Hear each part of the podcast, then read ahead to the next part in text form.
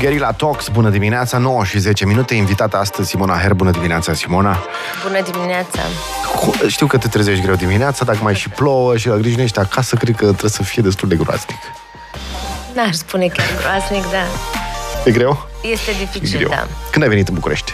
Aseară. Aseară. Mm-hmm. Avionul? Cu avionul, okay. Da. Cu Simona Herb am mai avut plăcerea să vorbim la Guerilla, la Ține-le Învinge și la Guerilla Talks și s-au schimbat multe de atunci. Când am zis că s-a terminat o mare sursă de anxietate pentru noi, a venit alta. Exact. Războiul și lumea este stresată și anxioasă și cei care au noroc să meargă în terapie măcar au unde să vorbească despre asta, poate chiar primesc o coreglare, cum îți place ție să zici, dar mulți nu. Și Gilda spunea înainte să discutăm poate despre dacă terapia este justificată, cât este justificată, să începem de acolo. Noi ca terapeuți practic nu avem cum să nu ne lăudăm marfa, ca să zic așa. Deși sunt oameni care eu zic că n-ar trebui să meargă în terapie. N-au nevoie, adică ar fi... Crezi? Cum crezi? Cum cred? Depinde cum vedem terapia. Acum, dacă ne gândim la terapie ca fiind un tratament, atunci ne putem gândi, nu-i așa, cei care n-au o anumită problemă nu trebuie tratați, că nu ne ducem să dăm pastile la cel care n-are nevoie. Dacă ne gândim la terapie ca o normalitate, ca un proces de coreglare, de dezvoltare personală, atunci, da, eu zic că ar trebui să meargă toată lumea la un moment dat să discute despre el însuși, de exemplu, măcar despre asta. Nu întotdeauna terapia înseamnă că întâmpinăm o problemă foarte mare și nu mai avem absolut nicio soluție și atunci doar terapeutul ne poate ajuta. Asta e destul de înfricoșător pentru oameni, adică e ca și cum altcineva devine specialist în viața ta și nu se poate asta, că nu e altcineva. Dar dacă gândim terapia ca o normalitate, mergem și la ca sport, un supliment, știi, da. În analogia asta aș zice că, da, uneori poate să fie medicament, pentru că e nevoie, dar alteori poate să fie... Da, da, să mă gafez o cameră, să mut microfonul. E bine, nu mai spun asta. Ce să fac.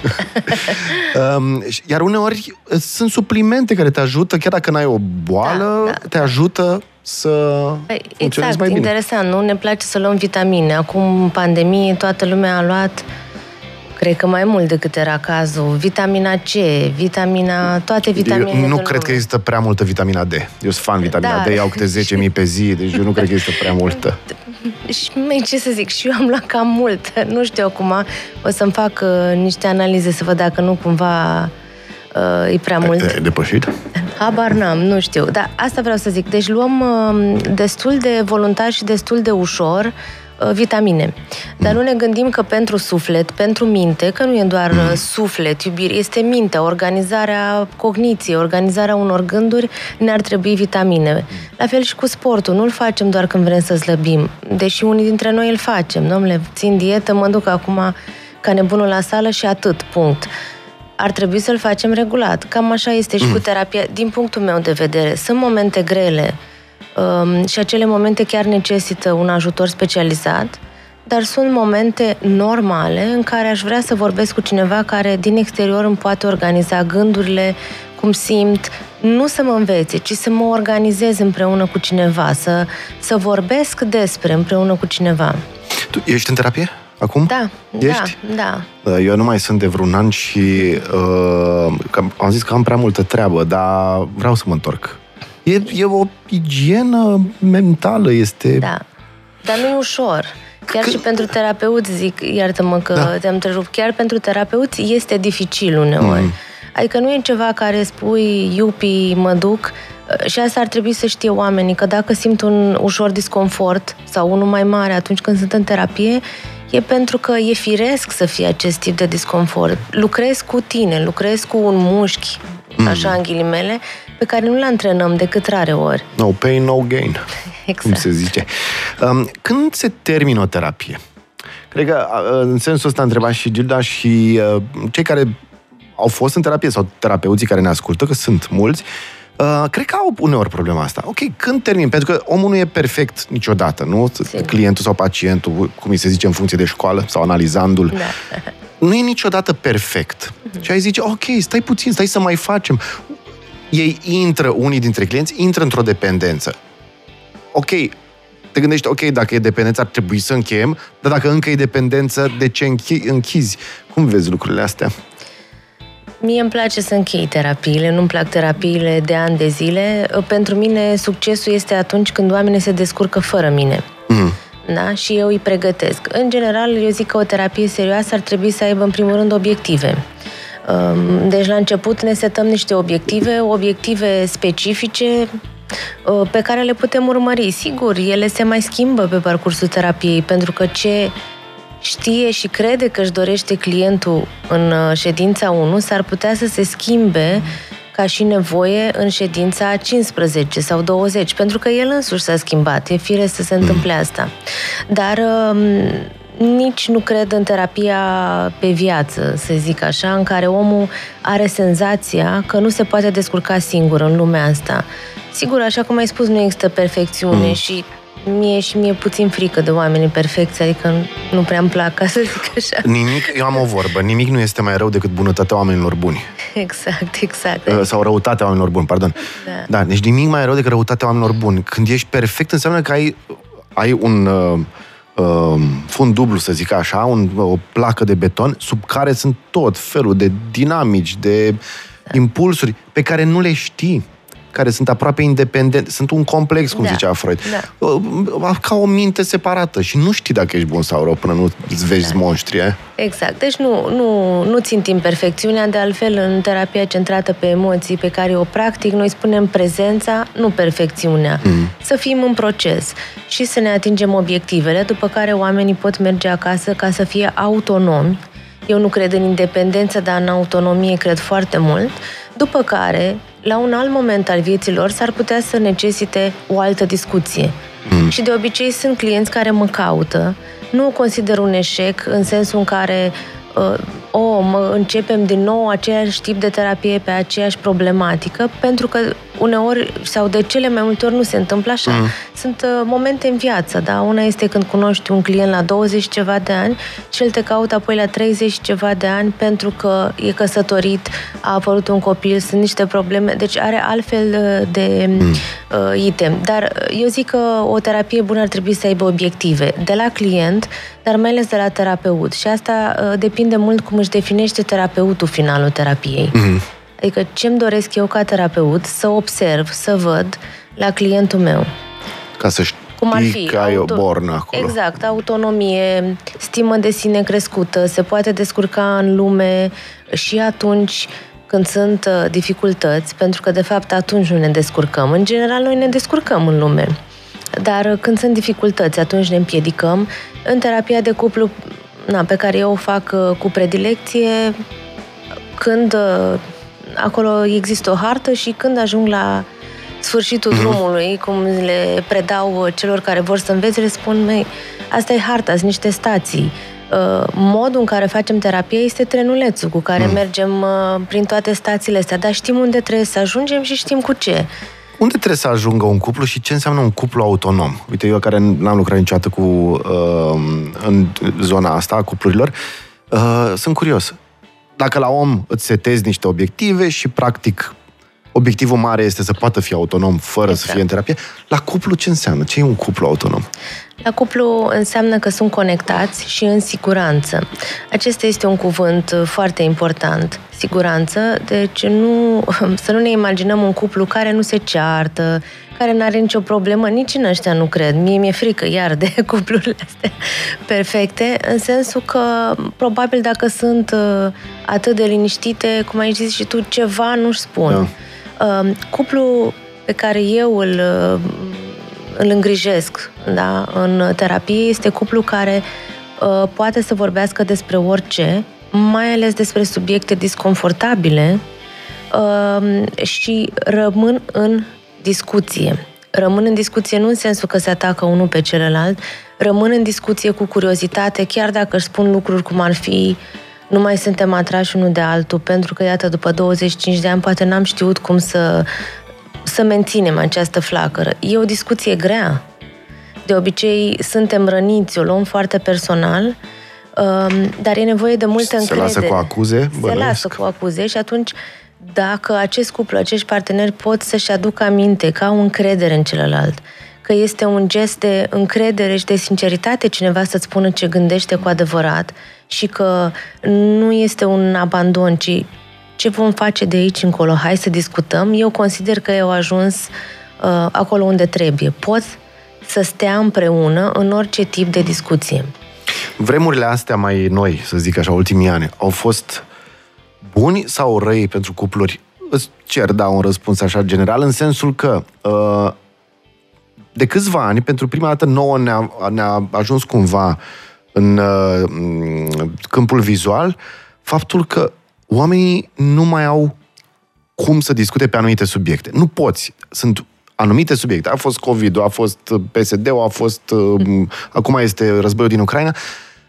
E foarte greu să găsești un om cu care să ai, probabil, un flux de încredere, de a vorbi, de a te enerva și după aia de a zice, bă, stai puțin, hai că suntem, prietenia noastră e mai importantă decât Fauci, să zicem. Da.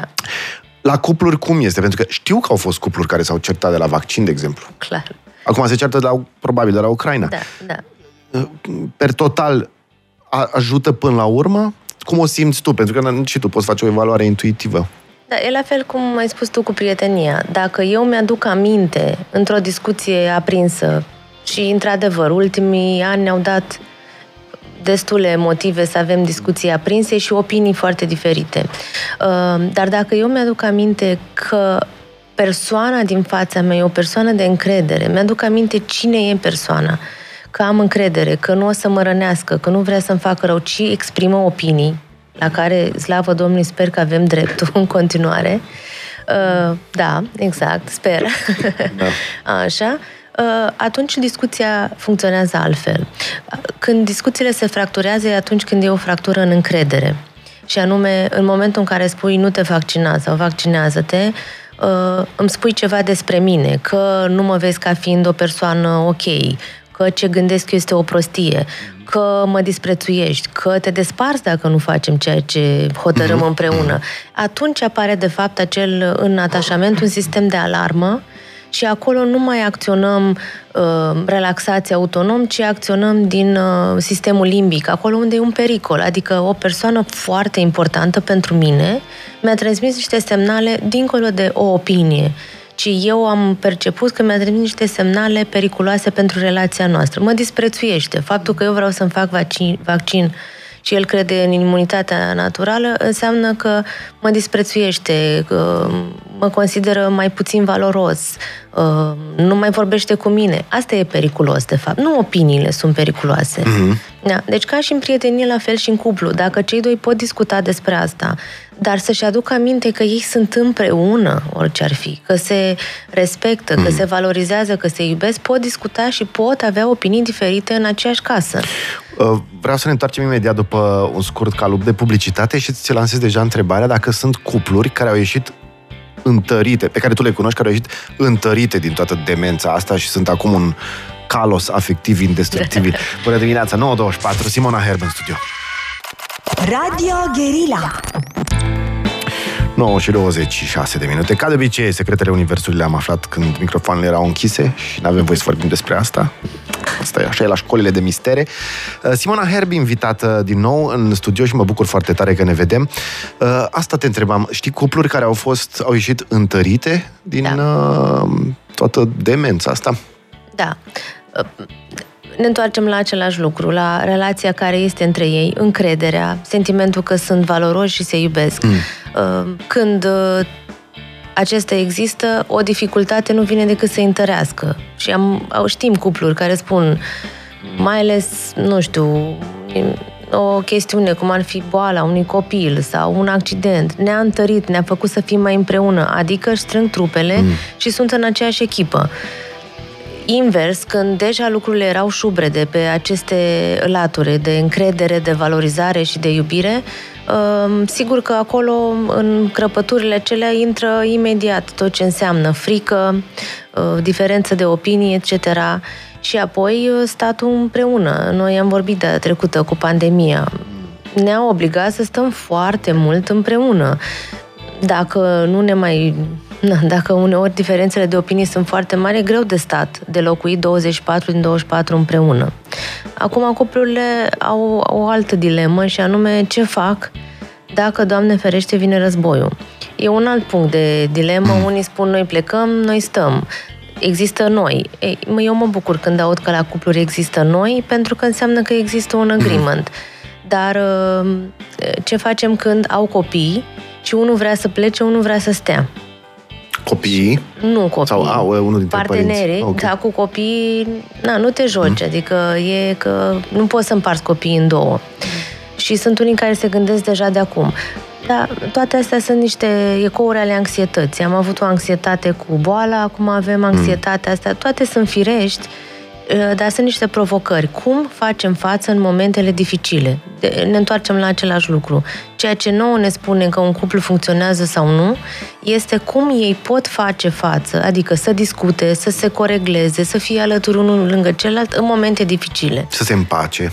Ceea ce e foarte important pentru copii, să vadă. E foarte important pentru copii să vadă modelul că oamenii se ceartă, că e firesc uneori să nu mai aibă aceeași opinie, bine să se certe în limitele normalității, adică nu până unde ajunge să ajunge la violență verbală sau fizică, dar că ei se și împacă, pentru că asta este dinamica. Putem repara, ne întoarcem în același loc și spunem, hai să o luăm de la capăt, știi? Nu știu ce ai înțeles tu, dar hai să spun ce vreau să zic și spune-mi și tu mie și hai să o luăm de aici. Ce poate face un cuplu care ascultă acum? Parcă am auzit, știi, când tu ai zis, da, unii au ieșit întăriți. Vezi? Da. Parcă i-am auzit, parcă i-am văzut prin mașini. Dar ce poate face un cuplu sau un partener dintr-un cuplu care ascultă acum, care n-a avut treabă cu terapia, căruia nu avem timp în emisiunea asta să-i explicăm dinamicile, cum a făcut data trecută, chiar vă invit să căutați podcastul cu Simona Herb, pentru că e o hartă foarte frumoasă a ceea ce înseamnă stilul de atașament și atașamentul în relațiile adulte.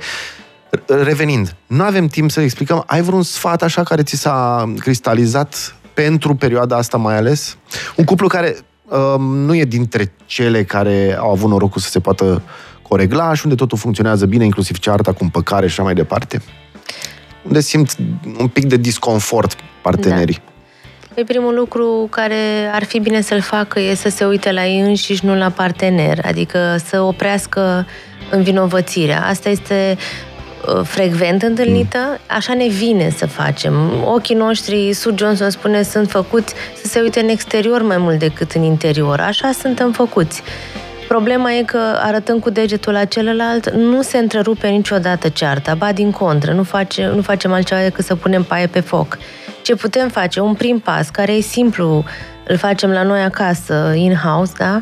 Se poate face să mă gândesc ce fac eu de ajungem de fiecare dată în același punct, în același tip de ceartă. E clar ce face celălalt. Oare eu am vreo contribuție? Dacă partenerii pot răspunde la lucrul ăsta și să-și asume responsabilitatea, eu îmi dau seama, poate nu mă pot abține, dar îmi dau seama că dacă țip, sau spun un cuvânt urât, sau trântesc ușa și plec din casă, asta îl impactează pe partener. Nu pot să spun, asta e. Și dacă doar fac asta, o să se schimbe ceva. Deci să opresc în a-l acuza pe celălalt. Deja ei cred că știu acuzele. Cuplurile care se ceartă des știu pe de rost. Se repetă, că e același lucru. Dar cum ar fi să mă oprești, să mă întreb, ok, înțeleg ce face celălalt, dar oare eu am vreo contribuție? Și dacă da, care este? Așa, la nivel foarte superficial, chiar comportamental. Măi, că mă ridic de la masă, dacă, nu știu, soțul meu vrea să-mi spună ceva și eu zic, n-am ce să discut cu tine, s-ar putea să am motive în spate, dar clar acea ridicare de la masă nu o să influențeze în bine relația, ba din contră. Iată, un punct pe care aș putea să-l fac altfel, să spun, știi, în momentul ăsta nu mă simt confortabil sau așa, dar stau. Și dacă îmi permiți, ăsta e un caz destul de evident, nu? Când cineva se ridică de la masă, dar e interesant când tu ești partenerul care nu se ridică de la masă, deci nu faci ceva atât de evident și cred că atunci este bine să te gândești, ok, stai puțin. Evident că reacția lui/ei a fost mai virulentă decât a mea. Dar ce am făcut eu înainte de și pentru acea ridicare de la masă? Nu cumva o creez prin, poate, calmul meu stupid, care niciodată nu se oprește și nu participă afectiv, un cuvânt pe care l-am zis și știu că atinge acolo. Eu am, știi, cred că am uitat un pic. Am făcut multă terapie, mai ales de la un moment dat încolo, ca să învăț să fiu terapeut.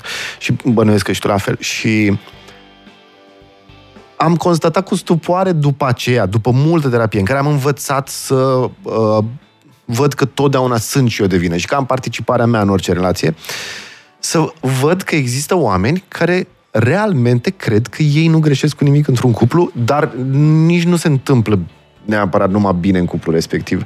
Da. Și cred că da, cred că ai mare dreptate, cred că este absolut primul pas. Băi, stai puțin. Ok, cred că sunt perfect. Dar oare nu fac absolut nimic să zgâmăi acolo, să tulbur apele? Da. Eu cred că nu întotdeauna oamenii care nu văd că au o parte de vină cred că sunt și perfecți, ci că e un mecanism de apărare. Uneori noi, și nu uneori, toți ne dorim să ne vedem într-o lumină bună, pentru că e imaginea noastră de sine, da? E relația noastră cu noi înșine. Și ne-am dorit, uneori credem că nu e chiar așa, dar ne-am dorit să ne vedem bine. Și unii au mecanisme de apărare mai ridicate decât ceilalți în a se apăra de această imagine, care ar fi, ai și tu o vină, ceva poate tu faci care nu este ok, pentru că e greu de dus. Dorim uneori să ne apărăm această imagine de sine și atunci nu cred că sunt perfect, dar mi-ar plăcea să aud foarte puține despre ce fac eu rău, dacă se poate deloc. De asta suntem și așa sensibili la critică. Nu pentru că așa ne-am născut, ci pentru că ne apărăm umbra aia de imagine de sine, că mai ales dacă am fost criticați de mici, nu e bine, nu e bine, la un moment dat ai nevoie să spui, măi, poate ar fi și ceva bine cu mine și ajungi că nu mai vreau să aud nimic rău. Da? Nu neapărat că eu cred că sunt perfect, ci uneori vine în spate. M-am săturat să aud de rău, vreau să trăiesc eu ca și cum totul e bine. Da, cumva. Pentru că e dificil să trăiești cu ideea sunt rău, fac rău, nimic nu-i bine, nu sunt de ajuns. Și unii au acest mecanism de apărare, de distanțare de imagine de sine. Mi-o apăr nemai intrând în contact cu ea. Nu vreau să aud, nu vreau să știu, nu vreau să văd, eu sunt bine. Pe care un partener, oricât de nedrept ar părea să ai acest mecanism, un partener cred că ar trebui să înțeleagă sau să-i se explice, mai ales într-o terapie dacă merge de cuplu, să observe că undeva, într-un moment, în lumea asta atât de complexă și nu totdeauna confortabilă, n-a avut altă șansă. Este decât să ia acest mecanism. A fost atât de prea mult rușinea din interior, sentimentul de a nu avea voie să existi care vine cu rușinea și toate astea au fost prea mult, omul și-a făcut niște calcule și a zis, băi, mai am de trăit atâția ani, nu poți trăiesc numai rușinea aia și nu știu altfel. Ok, bag sub, în beci toate acelea și vreau să simt și eu ok. Ce poate face un partener care vede un astfel de mecanism? E un mecanism narcisic, nu? Cam asta ar fi eticheta. Știi că eu nu mă pricep la cuvintele astea, la etichete. Okay. Am putea spune așa. Eu zic că e un mecanism normal. Când e prea mult bagajul, cât poți să duci în spate? Dacă ți se pune de mic etichetele astea, nu e bine, nu e destul, nu e bine, la un moment dat faci ceva. Fie iei protestul, și de obicei sunt persoanele care sunt foarte protestatoare, țipă, noi le zicem impulsive, temperamentale, care parcă nicio picătură nu mai încape, fie te detașezi total. Nu știu, n-aud, crezi tu, n-am nicio legătură, dar nu mai poți să primești nimic, adică ești ca un zid, da, mă uit de la distanță, la ce zice, părerea ta nu e și părerea mea, deși în interior uneori este. Ce face un partener? Care are șansa și neșansa în același timp să stea cu un astfel de om. Da, păi de obicei partenerul zgândără fără să-și dea seama, pentru că pentru a fi împreună cu adevărat în conectare trebuie să ajungi la adevărată imagine de sine, adică să-ți simți partenerul vulnerabil. Când suntem în mecanism de apărare, adică fie suntem foarte puternici, atot știitori sau distanțați, nu poți să-l simți. Exact, nu poți să-ți simți partenerul. Unii nu știu să se exprime, dar spun suntem distanți sau nu vorbește cu mine. Celălalt spune, bă, dar vorbim ore. Da, dar e altceva. Acel altceva este că n-ajung la tine, la esența ta, pe care o aperi foarte bine. Deci, de obicei, partenerii, în primul rând, au acest efect că încep să zgândăre și de asta devine un... Într-un fel, așa arhetipal cum îmi place mie și Jungian, într-un fel, da, acel șarpe este un promotor de schimbare și bun, nu? Că îl zgândere și nu-l lasă să se împietrească așa semi-existent. Exact. Pare greu de înțeles, da? Da, ai dreptate. De ce mă tot zgândăr dacă mă iubești? Păi te zgândăr pentru că te iubesc, pentru că vreau să văd esența ta. Dar asta nu-i ajută. Mult. Exact. Nu-i ajută pentru că ajung să se certe dacă unul dintre ei sau cel care zgândără nu înțelege că e un pic mai mult, nu înțelege cum să-l abordeze. Dacă îl abordezi clar, agresiv, nu iese nimic, decât se va întări imaginea despre ceilalți, despre sine, n-are rost să mă arăt pentru că sunt agresat. Ce sens are? E logic. Și atunci recomandăm să vină la terapie, pentru că acolo sunt un anumit tip de discuții în care cei doi pot vorbi altfel despre ei. Și cel care tot zgândără poate să spună, de fapt, am nevoie să vorbesc cu tine, să simt, să mă simt distanțată și să înțeleagă, pentru că acolo unde e relaxare, liniște, ajunge și la celălalt, și cel care se ascunde să spună cum de se ascunde. Că nu se ascunde de partener, ci se ascunde de critică, să mai audă imagini negative, să mai audă cât de nepotrivit e, pentru că e foarte greu. La asta ajută terapia de cuplu, la crearea unui spațiu în care cei doi pot vorbi despre ce simt, chiar când nu știu, de fapt, acasă să vorbească, pentru că cineva mediază această discuție. Dar nu-i învață nimic, pentru că ne întoarcem și am auzit-o pe Gilda spunând de ce trebuie să mergem la terapie, că asta e mereu o întrebare. Eu am mai auzit prejudecata, de unde să știe un terapeut, să știe aia din cabinet mai bine decât mine ce simt. Dar noi nu știm. Nici măcar nu spunem asta, ci noi știm să creăm un mediu, un spațiu în care să fie sigur, să poată discuta despre ceea ce simt, dar nici ei nu știu să exprime. E diferit. Deci nu suntem, eu cel puțin la mine în cabinet, nu sunt specialistul vieților, sunt specialist într-o metodă și pur și simplu îi ajut, mediez anumite experiențe emoționale, nu le spun ce trebuie să facă.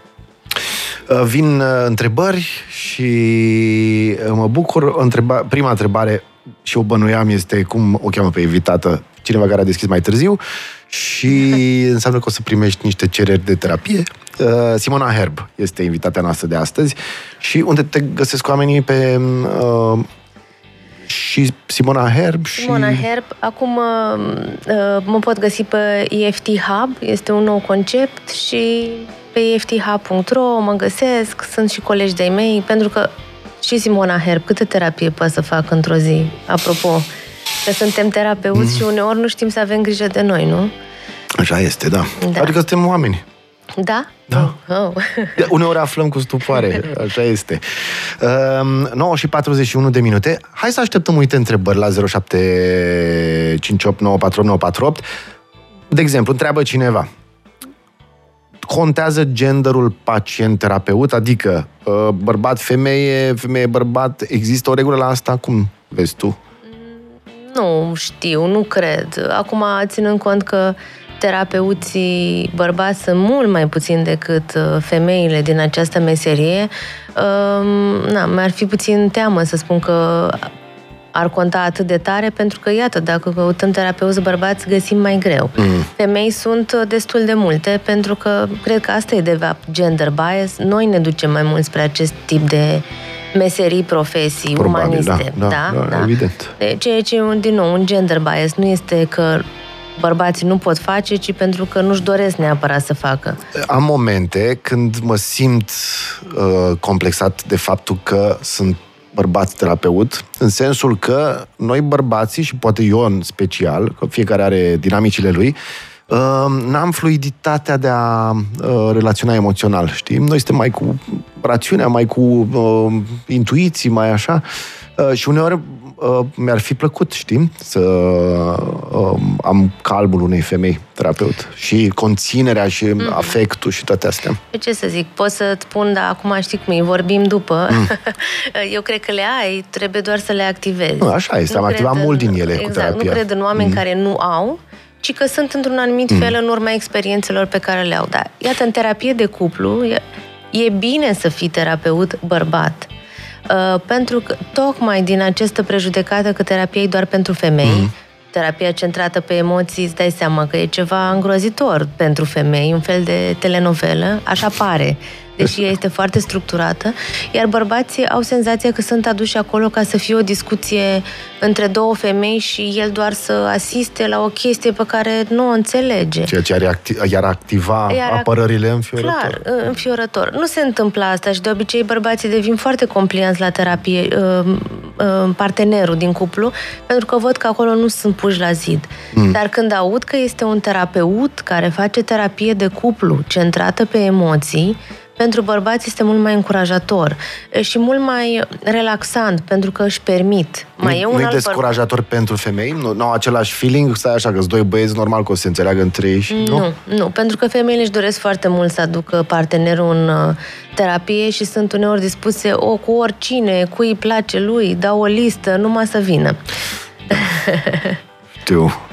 Sunt multe femei și multe femei care merg în terapie și care... Doamne, deci ar dori foarte mult, cel mai mult din lumea asta uneori, și-ar dori să înceapă măcar o terapie soțul, partenerul, ca să înceapă o schimbare, oricare ar fi ea. Este acea disperare, exact ce spune poking the bear acolo, băi, un pic, nu ești în regulă. Femeia are simțul ăsta. Da. Nu ești, trebuie să te schimbi, trebuie să te... Eva, șarpele, de-aia am ieșit din paradisul confortului să căutăm.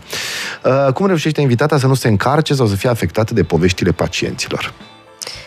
Se învață în timp. Nu înseamnă că nu sunt afectată. Uneori, asta e o terapie profund umanistă, după cum știi pe cea care o fac eu, și uneori îmi permit chiar să fiu emoționată sau chiar să lăcrimez alături de ei, pentru ei, nu pentru mine. E o diferență, da? Deci nu ceva ce îmi spun ei îmi permit să plâng pentru că mi s-a întâmplat și mie, dar suntem oameni și sunt uneori momente, nu doar dureroase, uneori sunt momente dulci de conectare care te ating și atunci eu îmi permit să fac lucrul ăsta. Da, și în rest, lucrurile celelalte, speranța mea este că oamenii, odată ce vin în cabinet, indiferent cât de traumatizante experiențe au, se vor duce înspre un spațiu mai funcțional. Din nou, nu perfect, poate nu toți o să arătăm la fel la sfârșitul terapiei și e ok, dar dincolo de durerea pe care o aud, este speranța că pot să-i ofer un spațiu mai bun în viața asta. Întreabă cineva, cum faci când femeia nu-și dorește o terapie de cuplu? Ai vreun sfat pentru asta? Adică ai mai pățit? Sigur că da. În general, am zis, majoritatea femeilor își doresc terapia mai mult decât bărbații, dar nu este o regulă. Cum fac eu? Eu îl fac la fel ca și ca atunci când își dorește bărbatul, adică respect această alegere și cu toate astea invit. În general invit și dacă terapia, o primă ședință merge bine, adică partenerul mai prudent, mai rezervat, vine odată și observă că nu există parțialitate sau că acolo cineva va trage ponoasele și altcineva este lăudat, de obicei continuă să vină. În rest, nu avem de cum, eu nu pot să fac decât să-l invit prin partener. Adică vino alături, hai să încercăm măcar o ședință. Încep întrebări tot mai punctuale și se transformă într-o mini-terapie. Uite, de exemplu, cum vezi tu, se pot ține și ședințe de terapie online fără prezență fizică? Da. Eu începusem înainte de pandemie pentru că am clienți foarte mulți din alte țări. Lucrez și în Statele Unite, în fine, în multe țări. Da, se poate. Se poate și este foarte eficient. Sigur că uneori ne lipsește acel touch uman și mi-ar prinde bine, că mai ales când sunt foarte reactiv, să pot să-i opresc, adică fizic, sau să le spun, haideți să stați în două colțuri diferite și mă uit la voi, sau eu pot să fizic uneori le opresc privirea unul față de celălalt, chiar dacă stau pe canapea, pentru că ei se ceartă, mai ales când se uită unul la altul, nu cu mine. Și atunci îi spun, uite-te la mine, mă vezi? Ok, vorbește cu mine și apoi vorbește cu mine. Ei sunt... Fiecare pe câte o jumătate de ecran, cumva, când vorbești cu ei? Da. Dar nu știi ce picioare își dau pe sub bancă. Nu prea știu, asta este. Asta zic, în fizic pot să fac toate lucrurile astea. Corpul meu să mi-l folosesc, non-verbalul, mult mai bine. dar se poate, folosesc mâinile în online, le zic, ok, uitați-vă la mine, tu vorbești. Eu vorbesc acum despre cazurile în care certurile sunt foarte puternice, sunt escaladate. Deci funcționează online, slavă Domnului că în pandemie asta ne-a ajutat, a fost un sprijin real. Absolut. Ce faci când te gândești că e mai bine să stai singur toată viața? Eu să știi că asta e o dilemă, eu o cunosc. Pot fi oameni atât de traumatizați în stilul de atașament, cu atașament dezorganizat, da, nici măcar nesigur, dezorganizat, al patrulea stil, pentru care oricât ar lucra, cumva toată viața de cuplu va fi totdeauna muncă și va durea și uneori poate vor pauză sau vor să nu mai știe, să-și facă ei viața lor. E trist, dar se întâmplă. Da. Da. În timp ce spuneai, ce am observat și, știi, m-a agățat a fost că viața de cuplu e atât de dureroasă încât hotărăsc să rămână singur. Nu că își doresc să fie singur. E o diferență. Nu am nimic cu alegerile. Fiecare are dreptul, o viață avem, suntem liberi, atât timp cât alegerile sunt pe bune și nu vin dintr-o frică, nu vin din a evita ceva. Dacă eu chiar, făcând terapie, dându-mi seama cine sunt, având relații bune de cuplu, atenție, hotărăsc că mi-e mai bine, în ciuda relațiilor bune de cuplu, să fiu singur, atunci sunt de acord. Nu știu cum, dar se poate întâmpla. De obicei, aceste alegeri sunt făcute din durere sau din teamă sau din dorința de a evita ceva, nu pentru că îmi doresc ceva. E un pic diferit. Absolut, absolut. Da. Dar eu nu cred că cineva își dorește să fie singur, deși este netraumatizat și cuplul funcționează foarte bine, dar alege el așa, pentru că un cuplu are niște avantaje absolut senzaționale, nu? Da, dar eu spun în secret, eu doresc să nu devin radicală. Și așa sunt văzută ca mama tuturor răniților, adică iubire. Și atunci am zis, domnule, dacă cineva își dorește această alegere, e ok, dar vreau să simt, să văd, să ne asigur că este o alegere și nu este pentru că n-am unde să mă duc, mă bag într-un colț. Pentru că, într-adevăr, noi știm că genetic suntem făcuți să nu fim singuri. Acum facem ce vrem cu informația asta. O întrebare dură și da, foarte dură. Am ieșit din spital în 3 martie după o tentativă de suicid. Dacă vreau să mor în continuare, ce fac? Da. Poate cam cea mai dură. Este dură. Sunt niște lucruri care pot fi spuse și care nu pot fi spuse legat de acest subiect. Mi-ar plăcea, dacă ne ascultă această persoană, să aibă un pic de încredere că lucrurile pot fi un pic mai puțin dureroase în lumea asta. Știu că cei care fac aceste încercări nu o fac pentru că sunt răi sau pentru că disprețuiesc viața, ci pentru că uneori viața de zi cu zi e foarte, foarte dificilă. E un loc greu uneori lumea. Înțeleg asta. Și atunci mi-ar plăcea să poate să ne audă și să încerce, să dea 1% șanse că lumea poate fi un loc un pic mai ușor de dus împreună, cu terapie sau... Exact, să poate să dea șansa unei schimbări, că nu înțeleg din mesaj dacă face sau a făcut terapie sau nu, dar mi se pare o șansă fantastică. Măcar o dată să încerci. Simona, am mulțumit foarte, foarte mult. Mai sunt întrebări, asta înseamnă că trebuie să mai vii. Mulțumesc. Și altă dată când mai vii prin București. Cum e atmosfera în Iași? Mă gândesc că fiind mai în nord, mai mare teama decât în București, ai zice, cu războiul? Nu am măsurat-o aici, dar acolo este. Este ceva real. E palpabil. Noi suntem la graniță, mai avem puțin și ajungem la Suceava, unde e chiar la graniță cu Ucraina. Deci e palpabil. Păi... Eu mă și rog din când în când și Doamne ajută să fie bine. Și știi, și mă bucur că n-avem timp să discutăm, că am stricat toată discuția, inclusiv între țări, șefi de stat și așa mai departe, dacă ar exista un fel de terapie de cuplu, eu sunt sigur că s-ar ajunge la cu totul altceva. Da. Să iei doi șefi de stat și zici, băi, hey, wait a minute. Uite, tu ce vrei? Păi da, el îmi face aia de... Ar fi ca un fel de ședință de cuplu planetar și ar fi mult mai bine. Da. Dacă pot să mai spun un singur lucru la sfârșit, în fața unei lucruri atât de dureroși și înfricoșători cum e războiul, indiferent pe ce poziții suntem, cred că tot ce ne poate salva e umanitatea și sper să nu uităm de ea. Mulțumesc pentru invitație. Mulțumesc mult că ai venit, Simona. Simona Herb, 9:53 de minute.